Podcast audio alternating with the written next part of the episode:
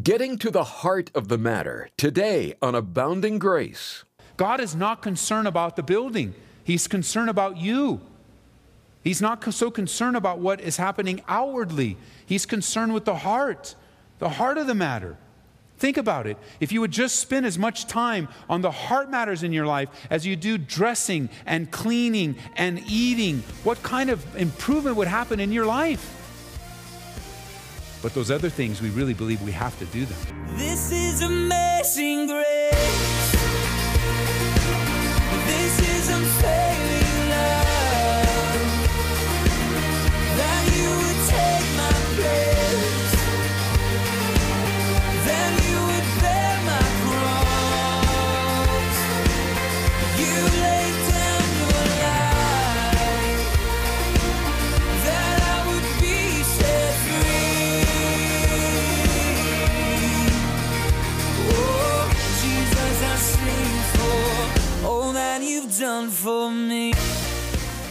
Glad to have you aboard as Abounding Grace is on the air. We'll meet you in 1 Kings 6 in a moment. Pastor Ed Taylor has framed his talk around chapter 6. Solomon is knee deep in a huge temple building project that would take him seven years to complete. But right in the midst of it, God has something important to tell him. Pastor Ed will relate it to our daily walk in the minutes ahead. Turn over to 1 Peter chapter 2 in verse 4 because there's a, a great comparison that God does for us that can relate to the temple here. And in 1 Peter chapter 2 verse 4, Peter he tells us coming to him as to a living stone, rejected indeed by men but chosen by God and precious. You also as living stones are being built up a spiritual house, a holy priesthood to offer up spiritual sacrifices acceptable to God through Jesus Christ. And, and our gracious Father is doing the same thing with us, chipping away, chiseling away, and then bringing us together and building up a beautiful priesthood, a beautiful home together. If you think about the church today, it's just it's startling that the church of Jesus Christ exists today. If you think about all of your backgrounds and where you've come from, some of the things that you've been into, the kind of family that you grew up in, who your dad was or who your mom was, or in some cases, some of you have experienced many dads through divorce or difficulty, or many moms. You think about who your siblings are. Some of you, you think about the crimes you once committed. You think about what's been going on in your mind. You think about all the, all the backgrounds that we pause. Some of you, you think about your life and you're just shocked that you're saved, that what God did in your life.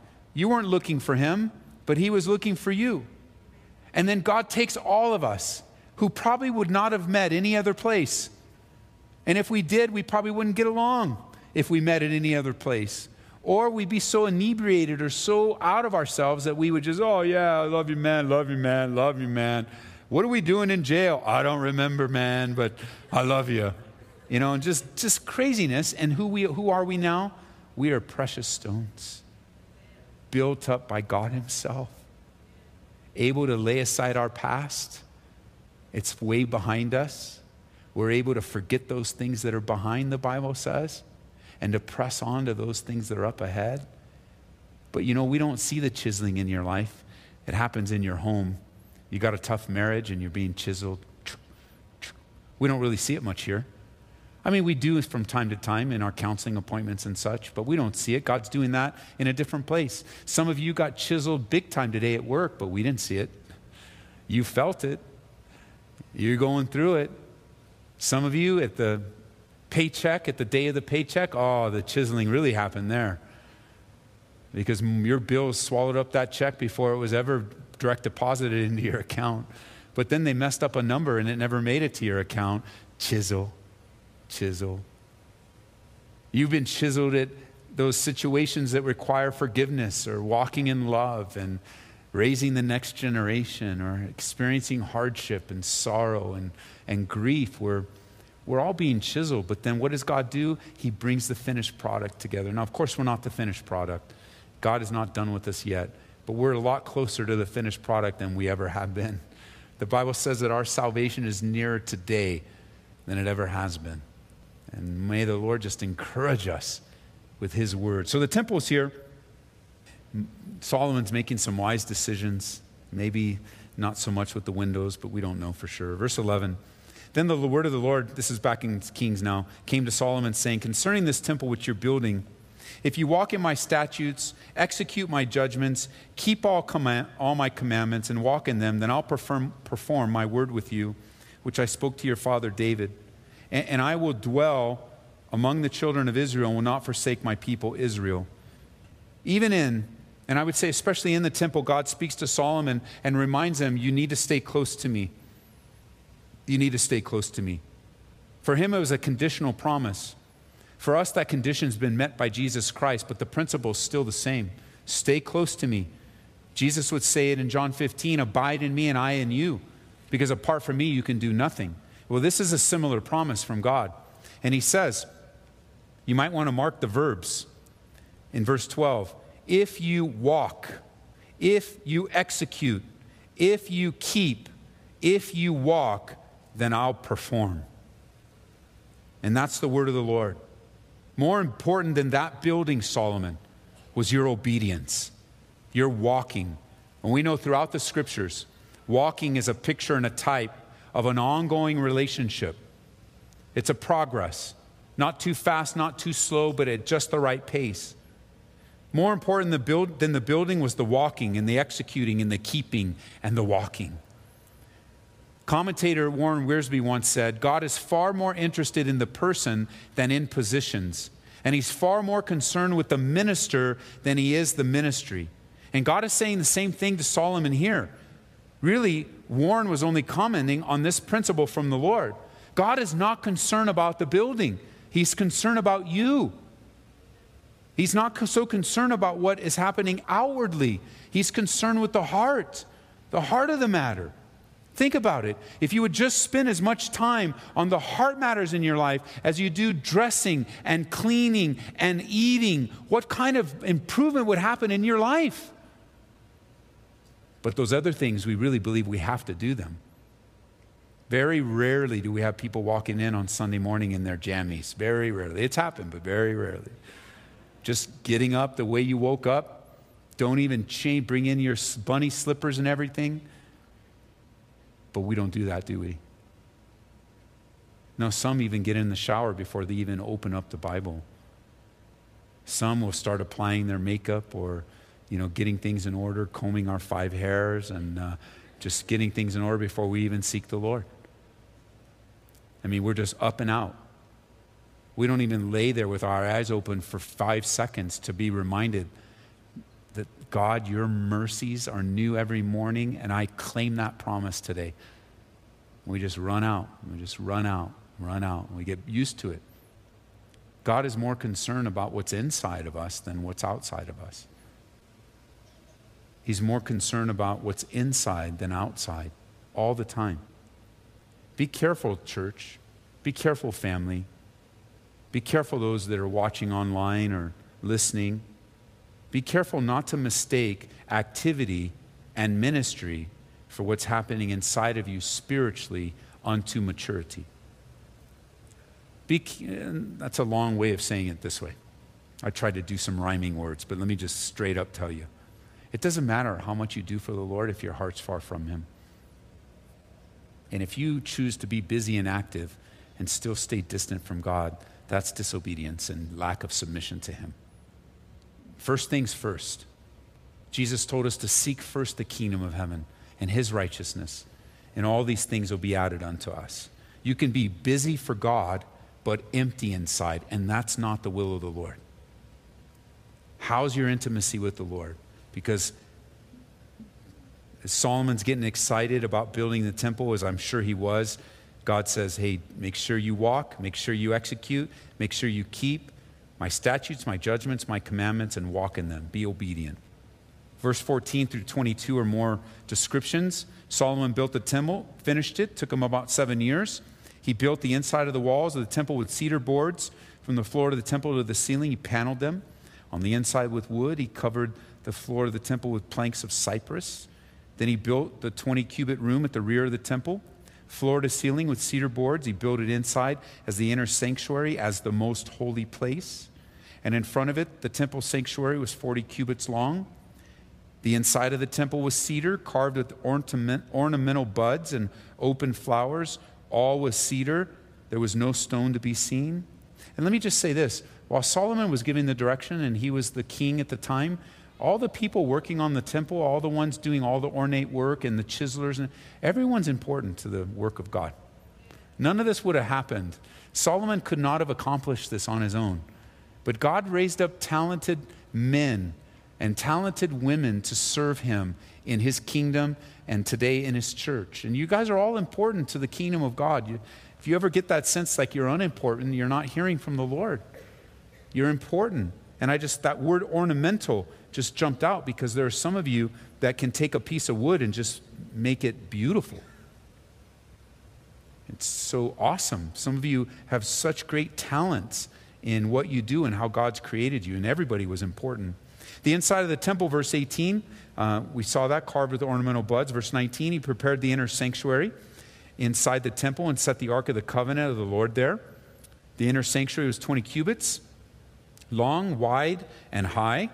He overlaid it with pure gold. Remember, it's a little box, uh, 45 by 27 by 27. On top of it was the mercy seat. You have that's overlaid with gold. Solomon overlaid, verse 21, the inside of the temple with pure gold. He stretched gold chains across the front of the inner sanctuary and he overlaid it with gold. The whole temple he overlaid with gold until he had finished all the temple. Also, he overlaid with gold the entire altar that was by the inner sanctuary. And inside the inner sanctuary, he made two cherubim of olive wood, 10 cubits high. One wing of the cherub was five cubits, and the other wing of the cherub was about five cubits, 10 cubits from the tip. A cubit's about a foot and a half. I didn't give that to you, but it's about a foot and a half, 18 inches maybe. Uh, 10 cubits from the tip of one wing to the tip of the other. And the other cherub was 10 cubits. Both cherub were the, the same size and shape. So they're there, and the height of one was 10 cubits, so was the other. And he set the cherubim inside the inner room and they stretched out the wings of the cherubim so that the wing of one touched one wall and the wing of the other touched the other wall and the wings touched each other in the middle of the room and he also overlaid the cherubim with gold and then he says in verse 29 he carved all the walls of the temple all around inner and outer sanctuaries the carved fig- with carved figures of cherubim which cherubim are angels um, and they palm trees and open flowers the floor of the temple he overlaid with gold, both the inner and the outer sanctuaries. For the entrance of the inner sanctuary made of doors of olive wood. The lintel and the doorposts were one fifth of the wall. Two doors were of olive wood, carved them on figures of cherubim, palm trees, open flowers, overlaid them with gold, spread gold on the cherubim and on the palm trees. I mean, I, I didn't notice this when I was doing my study, but there's a lot of gold going on here. Very, very beautiful and bright. So the door of the sanctuary made doorposts of wood and, and one fourth of the wall. Two doors of cypress wood, verse 34. Two panels, one folding door, two panels of the other folding door. He carved the cherubim, palm trees, open flowers on them, overlaid them with gold, applied them evenly on the carved work, and he built the inner court with three rows of hewn stone, a row of cedar beams. In the fourth year, the foundation of the house of the Lord was laid in the month of Ziv. And in the eleventh year, in the month of Bul, the, the eighth month, the house of, was finished in all its details according to all its plans. And so he was seven years in building it. What a sight this must have been, inside and out. Not solid, solid gold, but, but overlaid with gold, much larger than those that were in the tabernacle. And things were different in the temple. Uh, they went from simplicity in the tabernacle to a little more complexity, which is often the case in our personal walk with the Lord. And it was finished in seven years, a beautiful tool to worship the most holy God. Before we leave, I just want to finish looking back at verse 11. Uh, because as glorious as the temple was, seven years to complete it, gold all over the place, beautifully fine, handcrafted, finished wood a place where the glory of God would dwell, a place where the Ark of the Covenant was. The word of the Lord came to Solomon, saying, verse 11, Concerning this temple which you are building, if you walk in my statutes, execute my judgments, keep all my commandments, and walk in them, Then I will perform my word with you, which I spoke to your father David. Then I will dwell among the children of Israel and will not forsake my people, Israel. Solomon was given a solemn charge in the midst of his faithful service, in the midst of this building. Because, you know, we do a lot of practical things uh, in ministry. Uh, we fold bulletins, we stuff them, we pick up trash, we straighten chairs. In a few moments, you're going to help us stack some chairs. We do, we, we think, you know, the, what is it about the practical? Well, when we do, when so much of ministry is very practical, very normal, uh, you know, making sure that things are done and clean. It's just so normal. It doesn't matter where, you, know, because it's not just in the building. Don't, don't misunderstand me. Like when, when you're at work, your work is a sanctuary under the Lord. And what are you doing at work? Very practical things. Some of you at work, you're wondering, how could this ever have any legitimacy and any addition to the kingdom of God? I'll tell you why. You're witness there. God is providing for the needs of your family, putting food on the table, putting a roof over your head, and putting you in contact with people that may never darken the doors of an organized church. So, what does Jesus do to people that won't come to church? He takes the church to them. And so, there you are answering the phone. And there you are delivering packages. And there you are doing secret stuff that you can't tell us, because if you did, you'd have to put us on a list with the federal government. So we don't want to know what you do. We don't want you to get in trouble for it. It doesn't matter what you're doing. The practical is very important. But in all the practical, because if we're putting 40 hours a week, 50 hours a week into practical things, day after day, this a little, there a little, got to put this together, got to fix this, got this updated on the website. You're so practical, so practical, so practical. It's in the middle of a seven year building project that God comes to Solomon and says, Look, all this outward building, it's not about the building, bro. It's about you. I don't think God said bro, but that's what I think he meant. It's not about this building. It's not about it's not about all the don't don't you're, you're, you're involved in something great and something grand, but I'm going to tell you something. The real deal about this building, this temple, the real deal about our church building, or your cubicle, or your car, or your truck, the real deal is this. If you'll walk in my statutes, and if you'll execute my judgments, and if you'll keep all my commandments, and if you'll walk in them, I'll perform my word to you, and I'll speak, I'll, and the word which I spoke to your father David, and I will dwell among the children of Israel and will not forsake my people, Israel. Could this be an encouragement to you today? Could it be a warning or both? If you walk, execute, keep, if you walk, statutes, judgments, commandments. Now, the conditional promises of God in the Old Testament, the Old Covenant, have been replaced with the unconditional promise of Jesus Christ and his finished work on the cross. We know that. But we also have many principles carried over from the Old Testament. And one of the principles that would be very good to understand when it comes to this conditional promise is another conditional promise that's found in the book of Galatians. It's a conditional promise. Yes, there are conditional promises in the New Testament too. And it's, it's really a promise that you want to heed. Because the Bible says that if you and I choose to sow to the flesh, the promise is we'll reap corruption. And if you and I choose to walk in the Spirit, the promise, you'll reap everlasting life. That's a very powerful promise. And it's very much connected to what Solomon's getting right now. In all your business, all your building, God cares more about you than what you're doing and the people around you than, than, than who you are and whether, whatever's going on in your heart right now. Listen, know the statutes of God. Know the judgments of God. Know the law of God. Know the commandments of God. This is a strong word.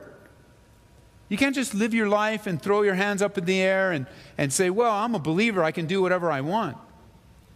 Well, there's truth to that in some respects. Because when you're abiding in Jesus Christ and delighting yourself in the Lord, the Bible says He'll give you the desires of your heart, and therefore you can do whatever you want. because your desires are God's desires. But if you approach your life as in, in relationship to Jesus Christ with the attitude that you can continue to be the God of your own life, little g, and you can do whatever you want, because God's going to forgive you anyway, you're mistaken. Th- those aren't the words that come out of a true believer's heart. They're not the words that come out of a person that's been born again. They're not the words that come out of a lifestyle that, that reflect the lifestyle of someone that's intimately connected to Jesus. No, hey, born again believers are stumble and fall. Born again believers have issues. We, the Bible is very clear. We don't need the Bible to tell us that. We can look in the mirror. We know. We stumble and fall. We make knucklehead, bonehead mistakes for sure. But the lifestyle of our is to please and glor- please the Lord and glorify Him. And if doing what we want means doing what He wants because I want what He wants, that's a good thing. Run with that. As we mentioned earlier in John 15, Jesus speaks of that abiding presence, and He makes that. If you abide in me, I'll abide in you. It's relational. And if you abide in me, then I'm going to work through you. Uh, you're going to see wonderful things. And so before we leave here, just consider whether you're a place of a, a, position of authority or leadership in our church, or you're in a place of authority or leadership in your home, or you're just a believer right now trying to grow in the things of God. How, how are you doing in these areas? And how are you doing with the statutes of God? From the Hebrew, we learn the word hakah. It means ordinance, or it means prescriptions. How are you doing with God's prescriptions? How, how are you doing with his judgments? The Hebrew word mispat. How are you doing? Mispat. Decisions, legal claims, or it also means God's opinion. How are you doing with God's opinion on the matters? We're pretty good at everybody uh, sharing their own opinions, but how are you doing with God's opinion on the matter? Have you even sought the Lord for God's opinion? What does He think on the matter? And how are you with His commandments, miswa? This means His edicts, His directives, His divine law. You're listening to Abounding Grace with Pastor Ed Taylor. If you joined us late or would just like to hear this message again, request a CD copy for $2. We can be reached toll free at 877 30 Grace. I'll repeat that in just a second. You'll also find Pastor Ed's teachings at calvaryaurora.org. Ed, it sure is neat to see how God is using the latest technology to advance the gospel and proclaim His word. Would you take a minute to talk about our webcast that allows anyone, anywhere to watch our services live at Calvary Aurora? Yes, Larry. I remember in the day when we were recording our Bible studies on cassette tape, and we actually had a weekly mailing of our teachings uh, via cassette tape. And then we went to CDs, and then we went to real audio files, then MP3s. And, you know, today you can watch services live. Uh, you can watch them live via our app or on our website. Uh, and and so I encourage you, if you're somewhere around the country, join us in our church family. And of course, don't neglect your home church. Uh, support your home church, minister in your home church, but you can connect with us both live and by our archive files, uh, both video and audio. And so you can do that on our apps. Go to your app store and just search Calvary Aurora. That's A U R O R A, and our apps will pop up. Or go to our website, calvaryaurora.org. Calvaryaurora.org. There's the live tab there, and you'll be able to come right into our sanctuary, worship with us, pray with us um, listen to the Bible study uh, with us and grow in God's grace. Abounding Grace is made possible through the support of our listeners. And when you give a donation of $25 or more to Abounding Grace, you're invited to request a copy of Gene Edwards' book, A Tale of Three Kings. Join the thousands who have been touched by this wonderful story of three kings from the Bible. It's especially helpful if you're experiencing pain or loss because of something someone did to you. Maybe you're in a clash with another Christian, or you've been damaged by a church split. Get a copy of A Tale of Three Kings today. I know you'll be encouraged. We appreciate the generosity of our listeners. It helps us provide the teaching of God's Word on stations all across the nation. Thank you for standing with us. Call 877 30 Grace or visit calvaryaurora.org. Or write to us at Abounding Grace, 18900 East Hampden Avenue, Aurora, Colorado 80013. Then be sure to join Pastor Ed Taylor next time for more teaching from the Word of God. That's right here on Abounding Grace. This is amazing grace.